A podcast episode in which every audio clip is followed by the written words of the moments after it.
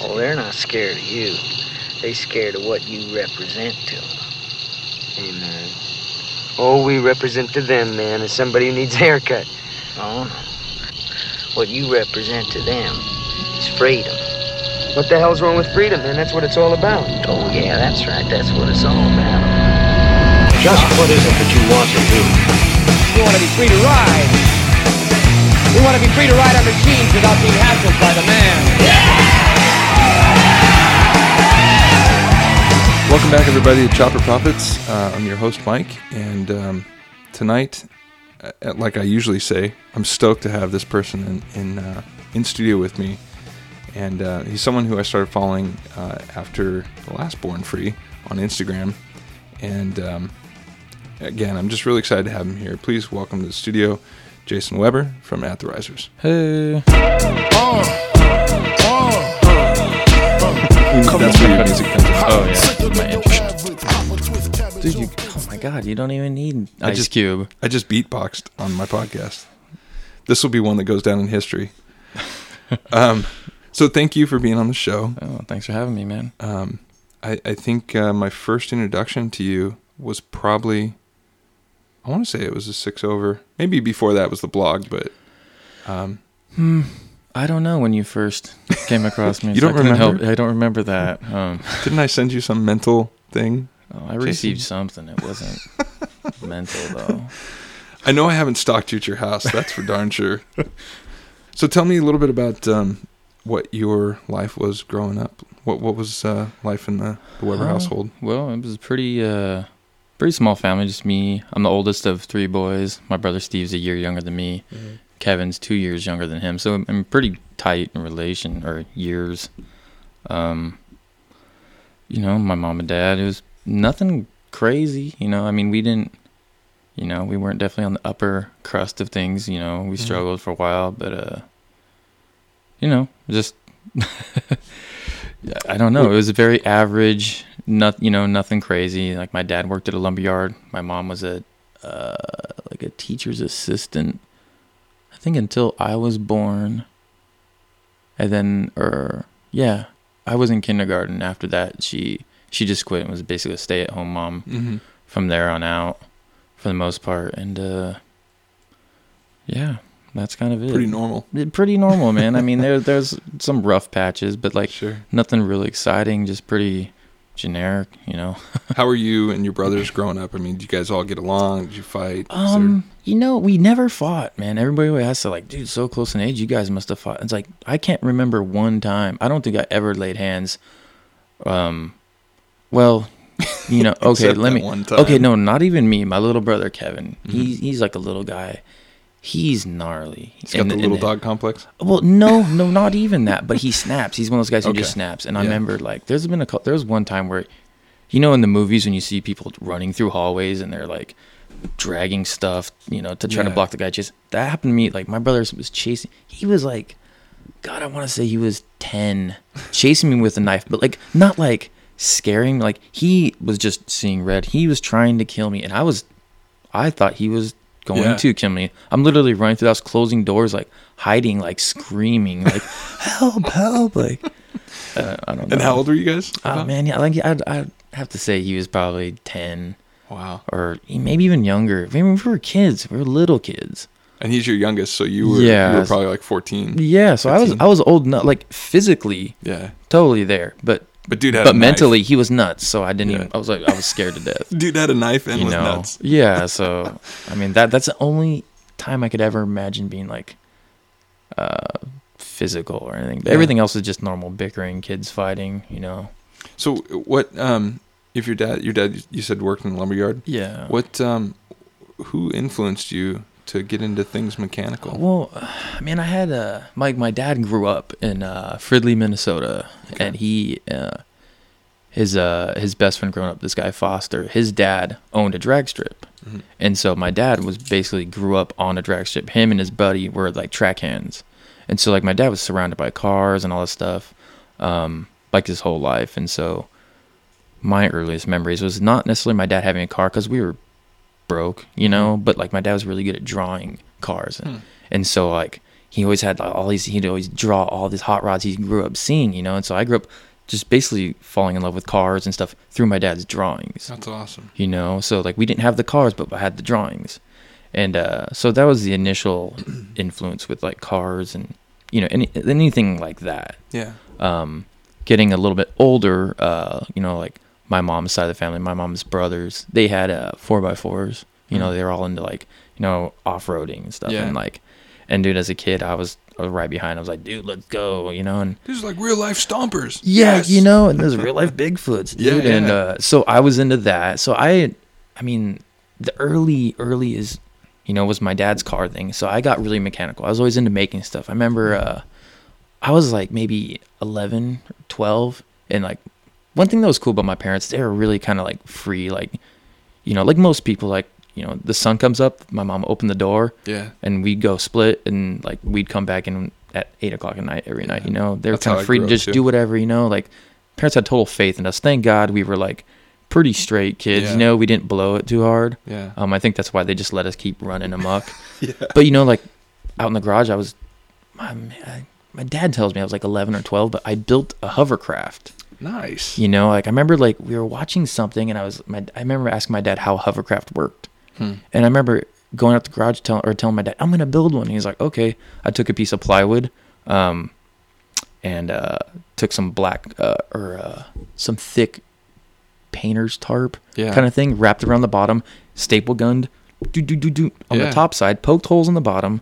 And then my dad let me use a hole saw. And I cut like a 3-inch hole in it. Mm-hmm. And my dad had like an electric leaf blower. Yeah. And basically I used like plumber's tape and all sorts of stuff to rig that to the center of it, yeah. And I put a little lawn chair, and you know, we'd have like big long extension cords, and basically it was just like air hockey, yeah, in the backyard. So I obviously had no way of controlling it, but turn it on and the whole thing would lift up, and I was small enough to where it could carry me, so my parents could actually push me back and forth across the patio. And it was like, that's 20 amazing. Feet, and so it's like, I don't know. That was like, that's from there on out, I think, is just everything kind of became mechanical. Like I was always tinkering on stuff, you know, yeah, obviously taking bikes apart, and you know, that's nothing new. That's what all little kids did. Well, but, I mean, there's like when I grew up, there was my friends, we all BMX'd, so, or freestyled. Yeah. And then at some point they skated, but there was the friends that kind of could take their bikes apart, but they couldn't get them back together. Yeah. And then there was like me, who I could take the bike apart, put it back together. I guess what I'm getting at is that there's something special about people who continue to pursue that. They have that mechanical inclination. You know, it's like the classic, like, oh, your story. Oh, I saw this show and they were showing hovercrafts, and I like, I'm going to make that. Went out to my garage. And next thing you know, you're like in the backyard. Yeah, you know. That's gnarly. And I mean, I was kind of like a, I mean, this, I hate saying this. I don't want to say like I was smart, but when I was younger, I was a little more sharp, you know, mm-hmm, and like did really good in school. I was on a lot of advanced programs and stuff. Nothing wrong with being smart. I mean, I'm not saying like I'm smart, but you know, I was just, I don't know. Yeah. I mean, whatever. I don't know where I'm going with that. It's hard to toot your horn. It's not even that. I was just, I just looked at things differently. Yeah. You know, I was just really interested in a lot of things. Like everything would spark my interest. You know, like, mm-hmm, oh, what's that? How does that work? And I would really, you know, I wouldn't just be like, oh, cool airplane. You know, I'd be like, I want to know how that works. Why is that flying? Yeah, you know what I mean? And or so, why isn't it falling? Yeah, so it's always these questions. That's what always sparked me, like, diving further into things, like investigating and just seeing how they work, I guess. I think that's, that mentality is, like, in the computer world, that's, you know, people nickname those people hackers, right? They're legit, like, they want to know. That's actually, by the way, like, my little brother. Yeah. He got in trouble in school for hacking into school's computer. That's how gnarly and weird he is. Wait, was he busted for it? Yeah, no, he got in trouble. And, like, did he admit that he did it? He got kicked out of school. Okay. Some, I don't know. I don't know how they chased that down, but they were able to follow back to him. They probably just bullied him. You did it. You know you did it. Yeah, he's a sucker. But that mentality, I mean, that's a hacker mentality, right? And I think I've noticed this where I can kind of bridge that mentality to mechanical things as well. It's like the hack mentality is, I want to know why, how that works and why. And I'm going to take it apart to figure it out, or I'm going to build one. Yeah. You know, that's kind of how it was for me, you know? Yeah. And the thing is, like, we didn't really have money. So a lot of things is like, we're really like, I mean, I grew up, not necessarily toys, but like shovels and dirt, you know, my parents like, you know, so we you know, build tracks. We didn't really play toys. Video games, like, we didn't have money for video games. Like, I remember, like, man, we got, like, the Nintendo, like, the 8-bit NES or whatever, like, well after everybody else had already had one, you know. And, but it never really, like, intrigued me. I never really progressed past that. Neither did my brothers. Like, we were all kind of, like, on the same level as just being, like, dirty kids. Like, we were outside kids, you know, like, but yeah, I don't know. That's kind of a... No, it makes sense. I mean, you were... it's weird. I think that the era of, you know, us growing up, because we're right around the same age, is that we were, like you said, the door would open and we'd be out the door. And I know for me, I didn't even come home until like sometimes 10, 11 o'clock at night. Yeah, and that was the same thing. We lived in a little cul-de-sac and there was like 3 other kids that same age. So it literally was like a compound. Like, there's really nothing to worry about. It's just like... you know, and we were doing that. We were building jumps. We were building half pipes. You know, when everybody got into skating, it was building half pipes and, and launch ramps and quarter pipes and all that. So it's just a different era. Now kids are, you know, what's on Netflix? I'm bored. It's kind of a bummer, man. Like, I mean, my daughter's 4 and a half, and she knows how to work like everything. You know what I mean? Like, she can use my phone and all the iPads and all this stuff. I still kind of struggle, and she's 4. You know, it's like, man, when I was 4, I don't even know if I knew how to talk. You know, it's just like it's crazy. Like, you had that little telephone on like a string that you pull, and it like rings. Do you remember that? Yes. The little eyes go googly. Exactly. You know. But, that's a trip. So so your dad, which I think is pretty awesome, that the artwork, you know, drew you into the love of cars. That's pretty amazing. And that was another thing too. Like, from that.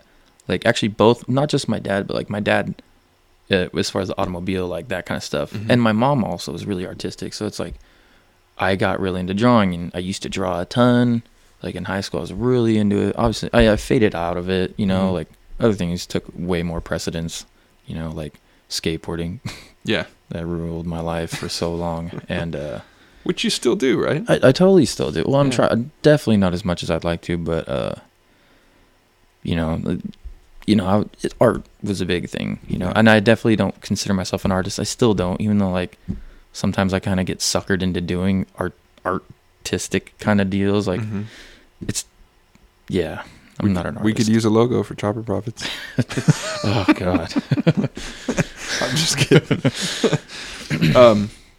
But, yeah, so you did art then. Yeah. I mean, it was part of your... Yeah, I was really into drawing and, like, comic books kind of like came and went a little bit, you know. Yeah. But that was kind of it, you know. Did until you draw comic books, or did I was really into like drawing the characters, you know. I was like just drawing those buff ass dudes look cool, you know. Like, you learn the formula on how to draw arms and muscles and the perspective of them coming at you or going away from you. Yeah. And once I kind of, at least I told myself I figured it out, I kind of stopped with that and moved on to other stuff. But I don't know, I never took that anywhere. I was never really that good. I was really into it, but I wasn't like killer. Do you think it fits that kind of again, that hack mentality of like you figured out how to draw, you figured out like the things that you could take ideas and transfer them into art, kind of? It's like I like to... And this kind of like transfers over to almost everything I do. It's like I like to get good enough, you know, to where I can get by. Jack of all trades. Kind of master of none, for sure, for sure. You're in good company. You know, so that's kind of... It's like, okay, I got enough, like, you know. Yeah. And on to the next thing. Which is a great segue to at what point then did you move to even get interested in bikes? Well, I mean, like... I think I've said this before, like in the 6 over, I was into cars, you know. As when I was getting older, I kind of got into like Jeeps and stuff, and high school, like off-road stuff. And then after that, like my friend Craig growing up, he was, he grew up in like a hot rod family. You know, he had, in high school, he drove like a Cherry 57 Chevy. Like, wow, it was gnarly, you know what I mean? But that's his life. And I wasn't totally into it until after high school. And like, you know, he had a 59 Bel Air, and I was just like... You know, he was always like, dude, you need to get an old car, and finally got an old car. And then that, after that, like all my friends, like we all started getting old cars. And then all my friends started selling all their cars, and I don't know. God, I feel so retarded repeating like basically the same thing I said in the movie. But I mean, that's it. You know, it's the first time you said it here. Maybe there's people that probably haven't seen it. You know, all my friends sold the cars, and it's just me and my friend Craig, and it's kind of like, you know, you see bikes around, you know, and I had friends who had bikes, but I just wasn't. It always just seemed like so unattainable. You know, it's like, oh man, choppers. You know, my dad, when he, this was kind of gnarly. Before he met my mom, or maybe they had just met, they were just dating. Mm-hmm. My dad rode like a Honda CB 750 or something like that, and he slammed on it. It was like a foggy day, and he wrecked, and he kind of like wrapped himself around a tree. Oof. Or something, like in Garden Grove. He got really close to the gutter, like trying to avoid a car. Mm-hmm. He got kind of pinched up against the gutter and just kind of fell over and just wrapped around a tree, and you know. Picked the bike up, you know, went to a payphone, called my uncle, and they loaded the bike into a truck. Mm-hmm. You know, went home, and my dad's just kind of sitting there like, oh man, like my stomach hurts, you know. It's like, well, yeah, you just wrecked into a tree, like, yeah, that's gonna hurt, you know. And then he started kind of going in and out of consciousness, and I went to the doctors, and they ended up like, I guess my dad, what he remembers, like the last thing I remember is being in the like emergency room and just going in and out of consciousness. And I remember the doctor taking like this glass tube and just sticking it into my stomach and blood shooting out. And I was just wow. And that was it. It was kind of like gnarly internal bleeding. Turns out like he completely ruptured his intestines, just shredded. They had to really remove like half of his intestine. Yeah. Like his whole just stomach area was just wasted. He's got a scar from, you know, from like the top of his junk to like, you know, in the middle of his chest, where they just ripped him open. Gnarly. And but you know, so it's like the idea of a bike, mm-hmm. like although flattering and seemed cool, yeah. you know, I just kind of go back to my dad, like, oh man, like it was, they're cool, but they're not that cool. Yeah. You know, are they cool enough to risk my life? Yeah, you know, because because there wasn't, the seed hadn't been planted, you know, like it wasn't like, I'll risk everything for this chopper, you know. I'm not saying it's like that now, but, mm-hmm. you know, it just didn't like imprint on me yet, yeah. you know. But then like, you know, I started seeing a couple of them. I mean, this is, man, I don't know, like 10 years ago when like I started getting interested, you know. It was like right before. Like, and I'm not saying this to try to like, oh, I was before the cool stuff, but it was like right before like the American, like the biker build off stuff on Discovery. Yeah. Like I was entertaining the idea, like, and just before all that stuff. And then when that stuff kind of came on, I was like, okay, like not that I was into that stuff, mm-hmm. you know, but I was like, okay, a bike, it's not that crazy to get, you know, and that was it. So what was the first bike then that you got? Bike was like a BSA. It was actually it was crazy. I bought this roller off out of the penny saver. It was at the time I didn't even know what it was. I just knew it was a chopper. It was like this rigid, long, extended springer, kind of this gnarly looking bike. All I knew was that it was a British bike. I didn't know if it was BSA or Triumph because I didn't know. Mm-hmm. You know, to me they looked the same back mm-hmm. then. You know, now it's night and day, but now back then tell. I was just like, I don't even know what it is, but I know it's a chopper, and it was like $150. Wow. So I was like, all right, this is my entrance into motorcycles, you know. So I got that, and you know, and I had the thing for 6 months or a year before I even knew what motor fit in it, you know, because awesome. it just looked cool in my garage, you know. I'd stare at it like, okay, there's my chopper dream right there, you know. It kind of looked like what I'm, you know, what I want to build, but then I don't know, probably like 6 months after that. You know, once I actually found out what it was, I found another, like a BSA, a pretty complete, like, basket case. Mm-hmm. And that was, like, $600, mm-hmm. you know. And my friend Craig actually helped me buy that knucklehead. And I still owe money for it. He actually helped me buy that. He helped me buy my first bike and my last bike. Oh, it's ridiculous. See, now it's recorded. Yeah, well, I'm not hiding it. Like, I'm in debt to people. No, I mean, now that it's recorded, he's going to go, oh, yeah, that's right. He does owe me. Yeah, but you know what? As much as money as I owe him, like on the mental debt, I think I'm square. Like, dude, I've done so much. You know, like, well, it's a back and forth. Yeah, yeah. You know, it's a... You owe him money, and he owes you back part of your... emotional just and yeah you state. Name it yeah everything else but and that was it, and then I just started piecing that thing together. So that was technically the first. Did you ever get it running? Yeah, no, I got it running. Cool. And I rode it around for a while. It was always giving me problems. You know, I never got it dialed. And it was a BSA? Yeah, it was a BSA 67. Bastard stalled again. Yeah. I mean, considering like how much it cost and how little I knew, yeah, it's kind of shocking that it even worked. That's rad. But and you took parts from the basket case and put it in the chopper. Yeah, yeah. And then I ended up, I mean, it was crazy. I ended up like going like, I really went chopper. Like I actually grafted the front frame because it had on the basket case had numbers. Okay. So I grafted that onto the hardtail of, basically cut the hardtail off the roller I had, grafted those two. And so then my new roller actually didn't have any rake in it. So I chopped the springer. And mind you, all of this is I was still kind of like getting used to like doing my own fabrication stuff. Like yeah. I've done a little bit of car stuff, you know, but, you know, stuff on that level was a little. By that time, were you, you know, decent welder? And I mean, I could MIG weld good enough, you know, it's not the hardest thing to do. Sure. But, you know, nothing looked pretty. Yeah. You know, like finish weld, like wasn't even a concept to me. It was just like, you want it to hold. Yeah. You know, nowadays I can, you know, I take a little more time, make it actually look pretty. Sure. You know, but, yeah, I mean, like I said, that bike was kind of rough, you know, but it was your first. But it was your first, you know, like there's a lot of guys who can afford to go into it full speed ahead. Mm-hmm. You know what I mean? And it's like, there are?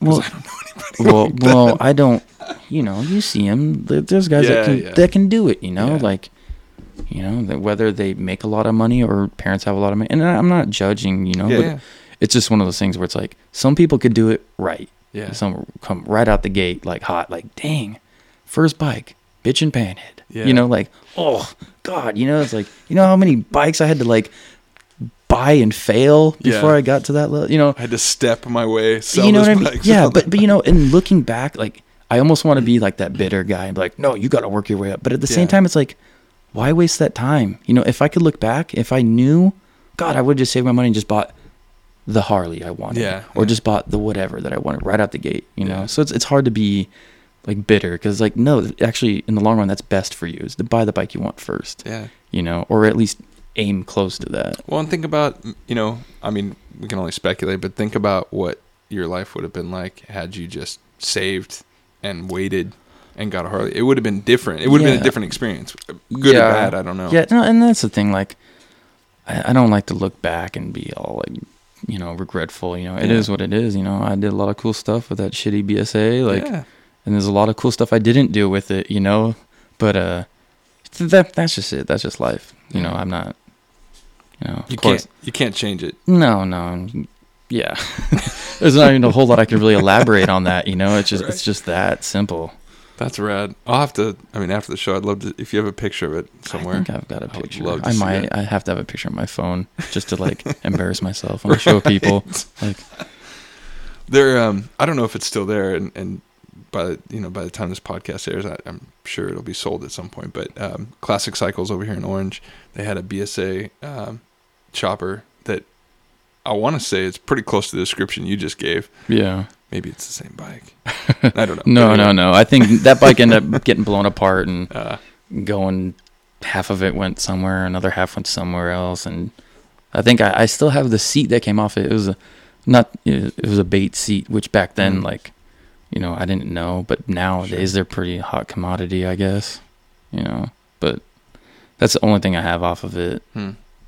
Yeah. So then you got your feet wet with a BSA and started chopping. And then what progressed, and this may be a big jump, but what progressed or what was the progression from that bike to the first day of At The Risers? No, I mean, God, I don't know. It was just, there wasn't really anything specific. Like I didn't have a goal, you know, and it was just like, it kind of overcame, you know what I mean? Like the cars, you know what it was? It just, cars just seemed too big, too like, oh man, I'll never finish that. You know, bikes.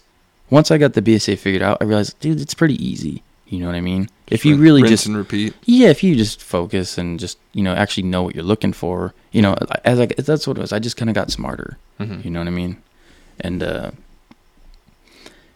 you know, and I don't know why I kept doing bikes, you know, it just, it kind of got its hooks in me, you know? Yeah. Well, so, you obviously love doing it. Yeah. I mean, it's cool. Like, and I like to, you know, one thing I really do is I always brush it off like, oh, you know, it's like, they're cool, but, you know, it's not that big of a deal. You know, that's kind of the attitude I have, but God, dude, they really do mean so much to me. Like, yeah. Like I was saying, every time I open my garage, I'm just like stoked, you know, it's, yeah. You know, I mean, that's like, I'm pumped, like where I'm at, you know, of course it'd be rad to have like 10 more knuckleheads in my garage and of course. Whatever, you know, maybe a Vincent, cause those are pretty cool. Wow. Yeah. But, you know, that's not gonna happen.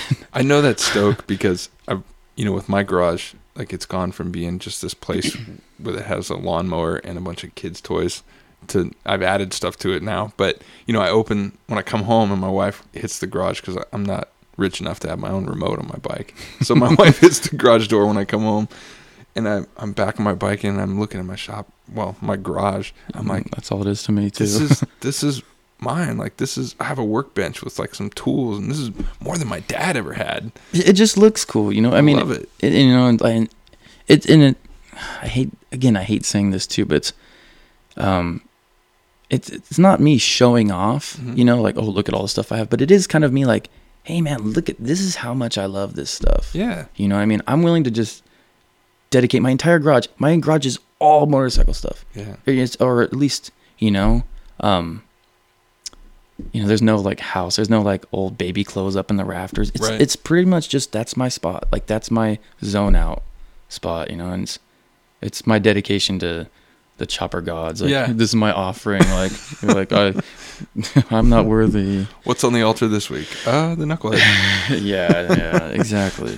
Well, I've always loved the pictures of, you know, or video segments that I've seen where guys open their garages and they've got, you know, like, I don't know, 10 or 15 tanks hang in. They've got, you know, fenders and front ends. I mean, there's like, a recipe whoa. To it. There's definitely a recipe to it. You know, you got your tank area. Yeah. You got your little trinket area behind the glass case. And, you know, but it's because it's rad. Yeah. You know, like you want to be like, oh, it's just cliche. Where's your little like rare parts case? But like, that's just what it means to people. Yeah. You know, it's like you want to keep stuff safe. You want to keep it like, or you want to keep it out in the open. You want people to walk up to it and look at like, a tank that's got this crazy like acid trip paint job on it and just be like, what the hell was that guy thinking when he painted that? Like, you know, it's like an that was painted in the 60s. Yeah, you know, it's like an interactive museum. That's how I look at it, you know. It's it reminds me of not to, you know, promote them, but it reminds me of the Psychology, you know, their little they have their little museum area and you walk through there and you're like, no, that's a primo example of like a museum. It's, you know, like, whoa! Look at, I remember we brought back from my pops' stuff. We brought back this box. It was obviously empty and half crushed, but it was a box of hog skins, the little like Harley, you know, condoms.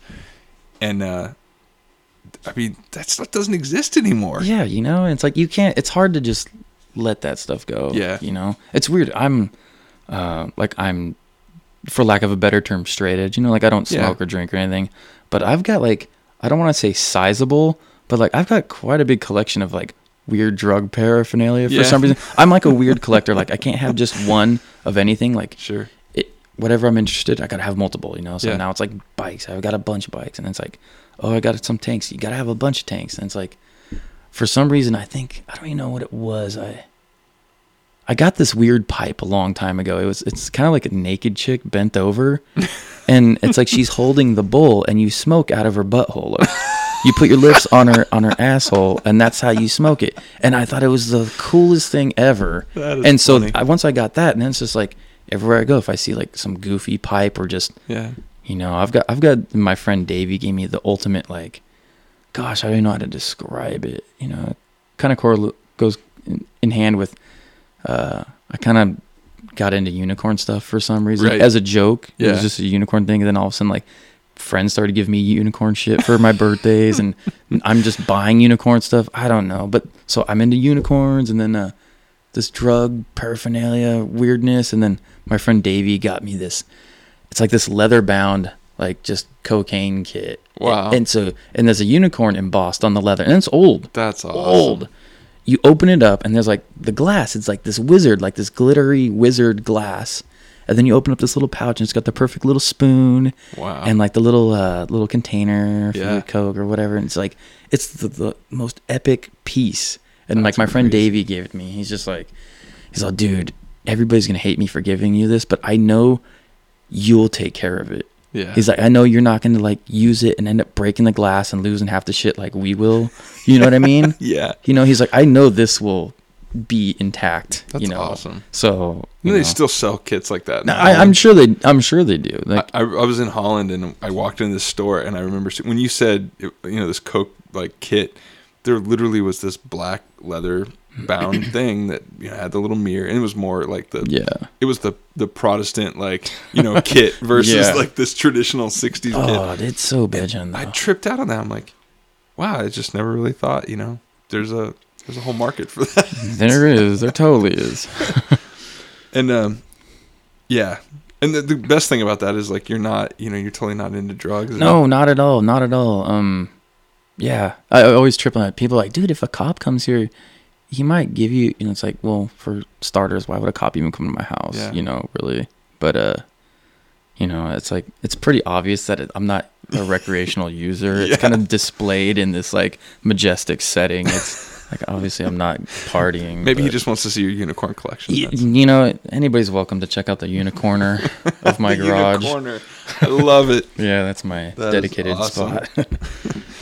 So there was a point at some point though that you decided you came up with the name At The Risers. Well, At The Risers is actually like my friend Brandon came from these. Okay, At The Risers, the name comes from like Brandon from Mullins Chain Drive. Mm-hmm. Like he used to live down here in Long Beach, and we were buds. And I remember one time we were at his house and we were making these bars for a bike up for me, and because I didn't have a welder at the time, I had just moved houses and. And even if I did have a welder, it would look like shit, So it's better to have like him and T-Bone is me, him, and T-Bone were over there, and so like bent up the things, and T-Bone was gonna weld it, and they're super skinny, like super super skinny, like your thumbs could touch, Those ridiculous little T-bars, and I remember like we were just kind of sitting there, and Brandon's like, yeah, it's like your hands are like you're like at the risers, and it was just kind of like it was one of those things like he said it, and then it was kind of like. At the risers, and he's like ATR at the risers, and that was kind of it. Rad. And it wasn't anything serious. Like I mean, I give credit to Brandon. It was his thing. It came out of his mouth. And then like for a while, it was just kind of a joke. Like it was like oh ATR, like that was our little crew ATR. Mm-hmm. And I think T-Bone made these little points covers because he was working at West Coast Choppers for a minute, and they had a water jet and blasted out a couple of these little like cone shovel. That said ATR in it, but that was the extent of it. It was totally nothing. Yeah. And then, so Brandon's got, fast forward a little bit, and Brandon's got Mullins Chain Drive, and T-Bone's got Noise, and I kind of just felt a little left out of the whole like. I need something. Yeah, I mean, it sounds gay, but that's what it was. I was just kind of felt like out of the loop. Like, not that I felt I had anything to offer. Yeah. I just wanted in a little bit, And I always thought that name sounded cool, At The Risers is, It's definitely better than... It was poetic to me. It's better than Behind Bars. Behind Bars, holy shit. I never thought of that, but... God, that it could have been Behind Bars. Damn. I blew it. See what you missed out on? I think At The Risers is awesome. And in fact, I remember the first time I saw an ad somewhere. I can't even remember where. It wasn't like... I don't think it was like a professional ad, like... that you submitted and paid for. It was just an oh god, I don't pay for anything. It was an I don't give that much of a shit about ATR to push it that hard. It was just something that said ATR, and I'm like, oh, maybe it was actually it may have been on the Get Chopped Out blog. I mean, yeah, maybe I saw like a little blurb or something. Yeah, maybe most of the stuff is just like promotion amongst friends. Like people would post like, oh, this is Jason's thing or so and so. That's what it was actually. And now that I think about it, it was on the right hand side of somebody's blog, and it had like ATR and and I was like, what's that? Click on it. Oh, this is cool. Yeah. Well, I mean, from the get-go, it's never been anything serious. Yeah. Like I think my opening statement was something just God, I can't remember what it says on the blog, but it's just goofy. You know what I mean? Like you can't take yourself too serious in this game. I think yeah, when you do, it's, you know, whatever. That's when one foot steps over and into that other realm. And it gets noticed, you know. Yeah. And I think people can sense that. Maybe people don't, but like people who know sense it, you know. Yeah. It's just like, hey man, take it easy. It's just fucking motorcycles. Yeah, you know, because that's all it is. It's just, you know. And again, like as much as I do like them, mm-hmm. you know, it is at the core of it. It's just motorcycles. Like it's nothing like. Lose sleep over, really. If you had to choose between motorcycles and your family, oh come on, dude. Yeah. I would hope nobody blows it on that answer. Yeah. You know, that's a pretty. Man, I would hope. Yeah, truth. That is truth. Because if you do, then you got fucking problems. I know a good counselor. Yeah, yeah. All right. Well, let's talk about. Your other love. I could definitely see motorcycles getting in the way of family. Oh yeah, for sure. You know, because I think we all suffer from that. Yeah. You know, dinner. What? Oh yeah. No, totally. I couldn't hear you. Dinner. All right. I might lose my family because of motorcycles. Yes. Yeah. But if I had a choice, oh yeah, I'm trying to laugh. I'm just laughing because that was tonight. I'm primering my wife's frame, and she's like, dinner's on the table. And it literally took, except for my 3.5-year-old, all the kids came outside. Like, Dad. And finally, my oldest comes out and she goes, with a smile on her face, like a little smirk, she goes, get your butt inside. Awesome. Because she was just relaying the message that my mom sometimes said. Feels like your mom, I know. Get out of the garage. Quit playing with those things. So your other love, obviously, which is around motorcycles, is... You've been attending swap meets for a while. Yeah, I mean, that's kind of at the core. That's what, you know, I'm not necessarily plugged in. There's guys that are plugged into, like, mm-hmm. all the chopper hotspots, like, where to get the parts. But, you know, that's kind of where it all starts, you know. These old bikes, you gotta... There's no store that sells, yeah. you know. I mean, there is, maybe, but... I would say if there was one store, it would probably be Garage Co., right? Well, yeah, the Walmart of motorcycle shops. That's crazy. What's one of the best finds you've ever had at a swap meet? Man, I don't really have any. You don't have that one super gold mines. I mean, there's just been little trinket parts here and there. I mean, it depends on how you gauge that is like the most valuable part or like just the most coolest part. You know, because like coolest.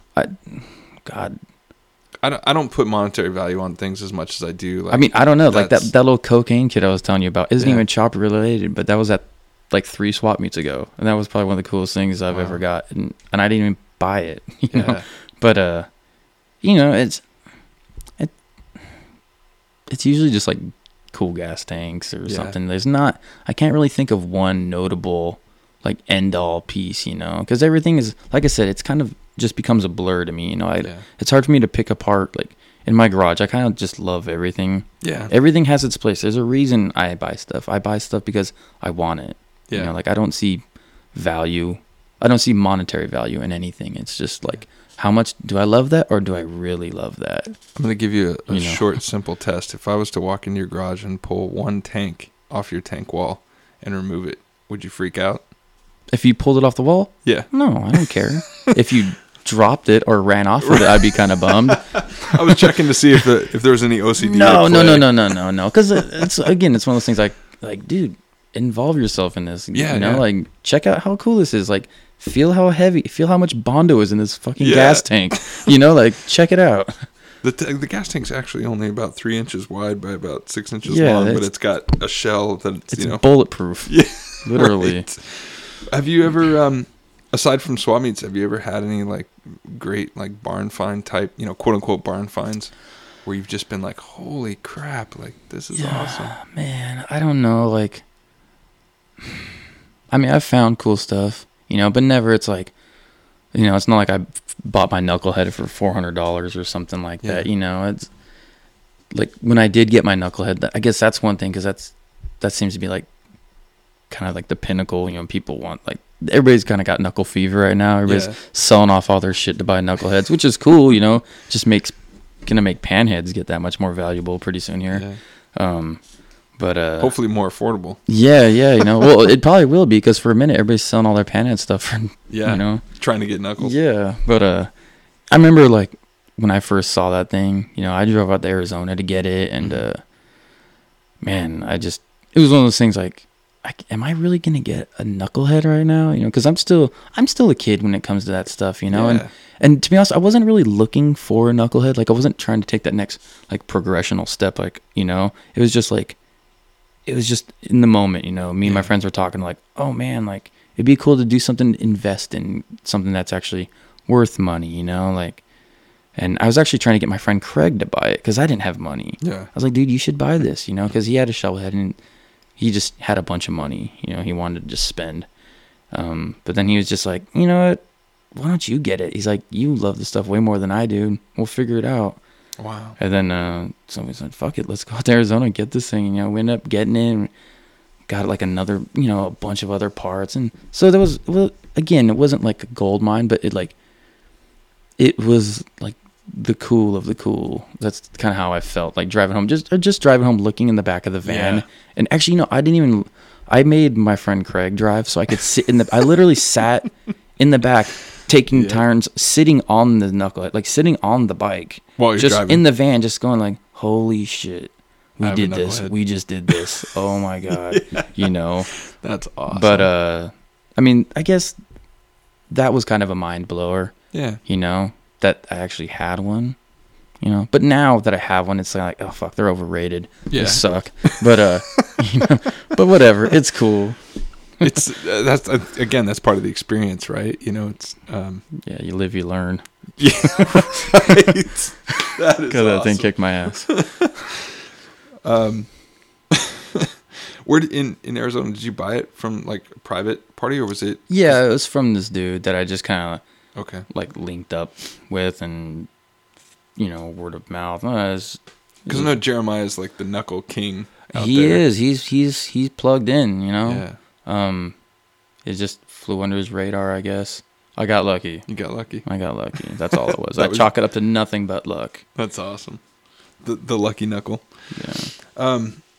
Well, we talked a little bit before the show, and I hate to even ask this question because I think I know the answer, but it's something that I do like to ask because people who have been listening to the podcast for any length of time know that I do this not because I'm making tons of money off of it, or any money for that matter. Of course not. I do it because I really like to see people helping people. And I think that everyone's story, as unique as it is, there's always elements that people can pull from it. Like, you know, you're going through something, someone else is listening, and they're just like, well, shoot, if he made it through, like, maybe I can make it through it, or whatever it may be. Yeah. But so the question is that what's the worst thing that you've ever had to experience in your life? Dude, I mean, like we were just talking about, literally yesterday, I found out my mom's got stage 4 lung cancer that's spread to her brain, and they gave her 6 months or whatever. That's normal.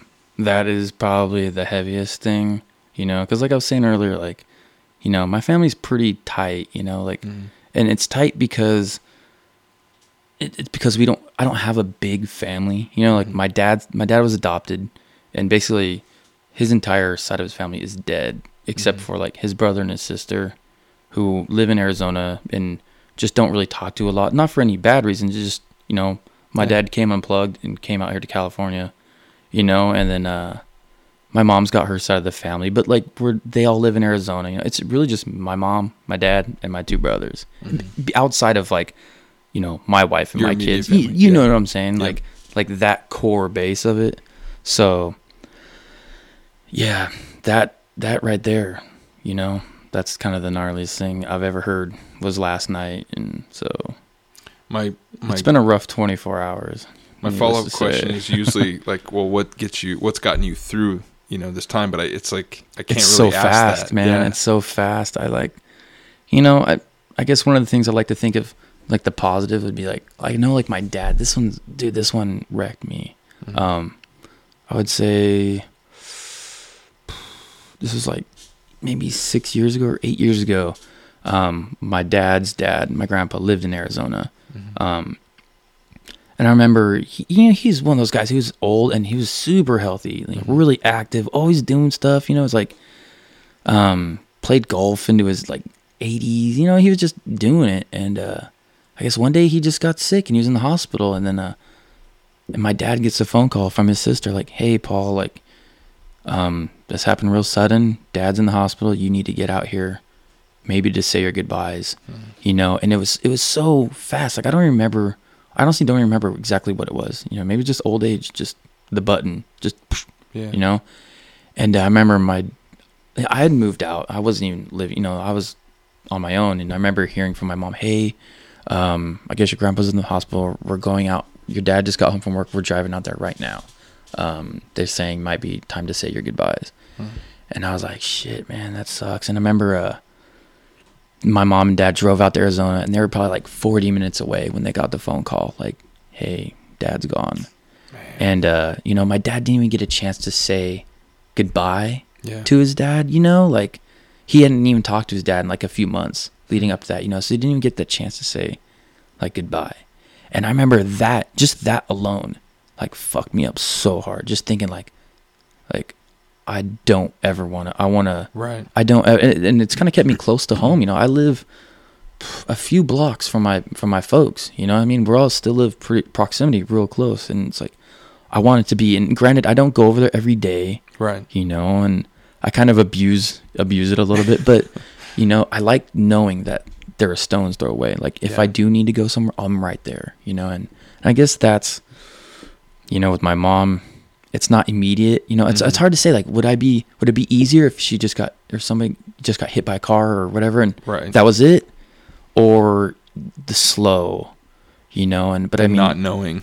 Yeah. And God, man, it's still so soon, but at least I know, like, I have a chance to like, not redeem or make up for anything, because I was a good kid, you know, I didn't blow it, you know, I didn't ruin anything, but, I'll be there, you know, I know I'll be there to the very end, and that's a little comforting knowing, but at the same time, like, fucking scary.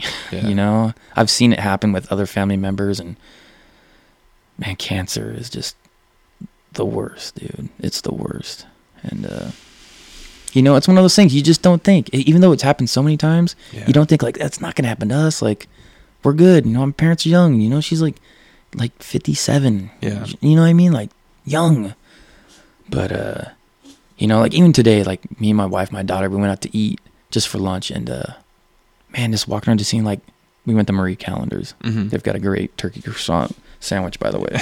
I was just saying, that's actually a gathering place for, I think, elderly people. Exactly. And you know, obviously it didn't cross my mind, but going there and I'm just seeing like all these old people, and like that hit me so hard. Like I've kind of kept my cool, but like, just walking out the car, like I lost it, just thinking like, you know, and I'm having a kid like in a week, like my second kid, you know, and like this is supposed to be like a rad time, you know, like, dude, I'm having another kid, everybody's stoked, you know, my mom's dad are gonna have another grandkid, and dude, and even mom's supposed to grow old and like eat her pie at Marie Callender's, and think about her grandkids. You know, like, and it's just, it's so, I can't even describe it, you know, it hasn't even really set in, you know, like I'm sorry that I even asked the question, but at the same time, you know, I think it'll be at some point maybe good. We'll look back on the, that's what, you know, my wife's telling me, you know, just talk about it, you know, don't hide it, you know, cause you're just going to bottle up and it's going to eventually that bottle blows up. Oh, for sure. It's going to happen. But you know, she's alive right now. And at least I know, like, I, you know, got a chance to spend some really quality time with my parents, you know, like, you know, no surprises. Yeah. Well, it was a surprise yesterday, but, you know, we're good. From here on out. It's going to be bitching. Yeah. Yeah. And that, I mean, that's, I've heard from other people that that's key, you know, it sounds so lame to be like, well, maintain a positive outlook, you know, it's like. Impending doom, that's a hard one to stare at and smile. Yeah. You know, I don't know. No matter what age, right? Whether you're a little kid, whether you're grown up, it's like, it's the unknown is scary. Very. Well, I mean, I don't usually talk about, well, in fact, I haven't talked about this on the podcast, but I mean, I'm a prayerful person, so I will definitely, you know, keep you and your family in my prayers. Thanks, man. And you're close by. If there's anything you need, and I mean this, you know, if there's anything you need, you've got an ear to listen, someone to listen, and you've got whatever. Don't say shoulder to cry on. Yeah. I might start crying right now. Yeah.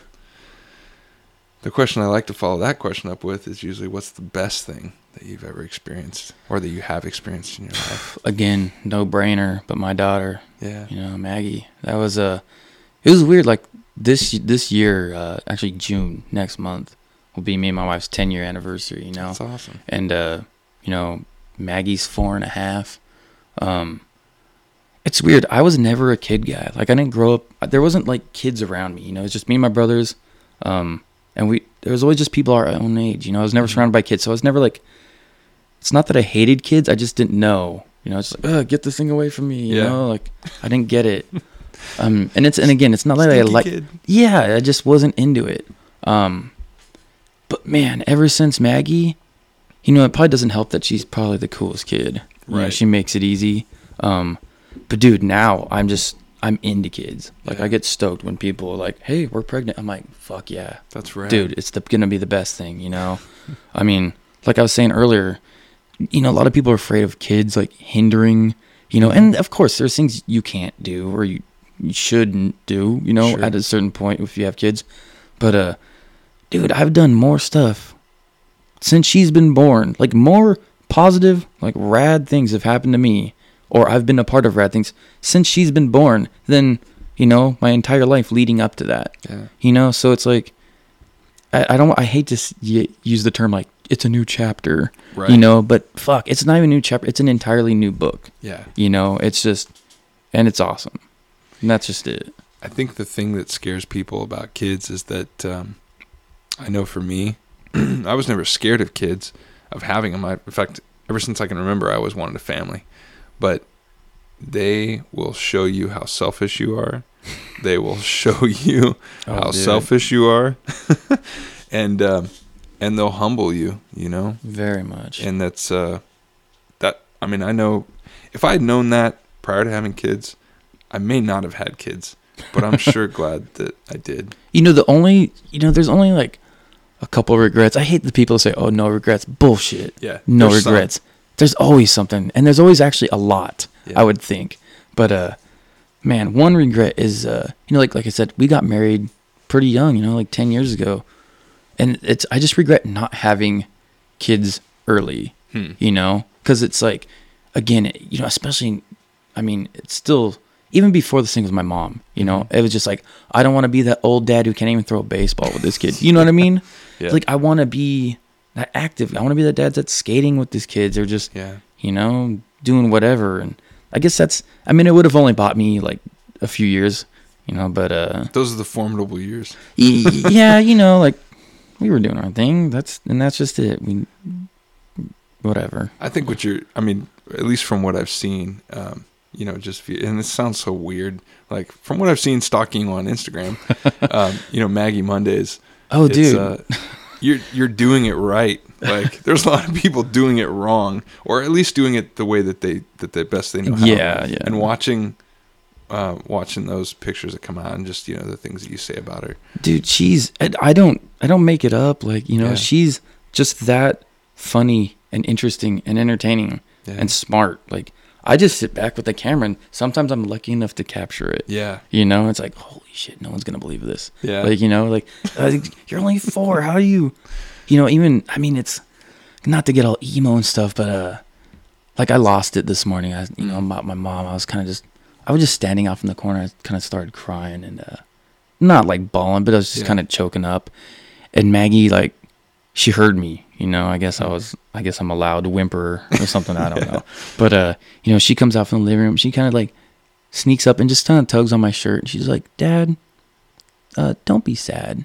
Aww. You know, and she doesn't even know. Yeah. Like, she doesn't even really know, like, what's going on. You know, she knows that grandma's sick. Yeah. That's it. You know, but she's just like, "Dad, don't be sad. Just take a deep breath, you know, and just don't be sad. It's okay. Yeah. It's going to be okay." That's just, like, so comforting. You know, it's like, that's like the stuff that you want to have. It's like, kind of like the stuff like your mom would tell you, you know, when you're a kid. But this is coming from my 4-year-old daughter, and she's just game face, cool. Like, I'm crying. Yeah. I'm a crying man.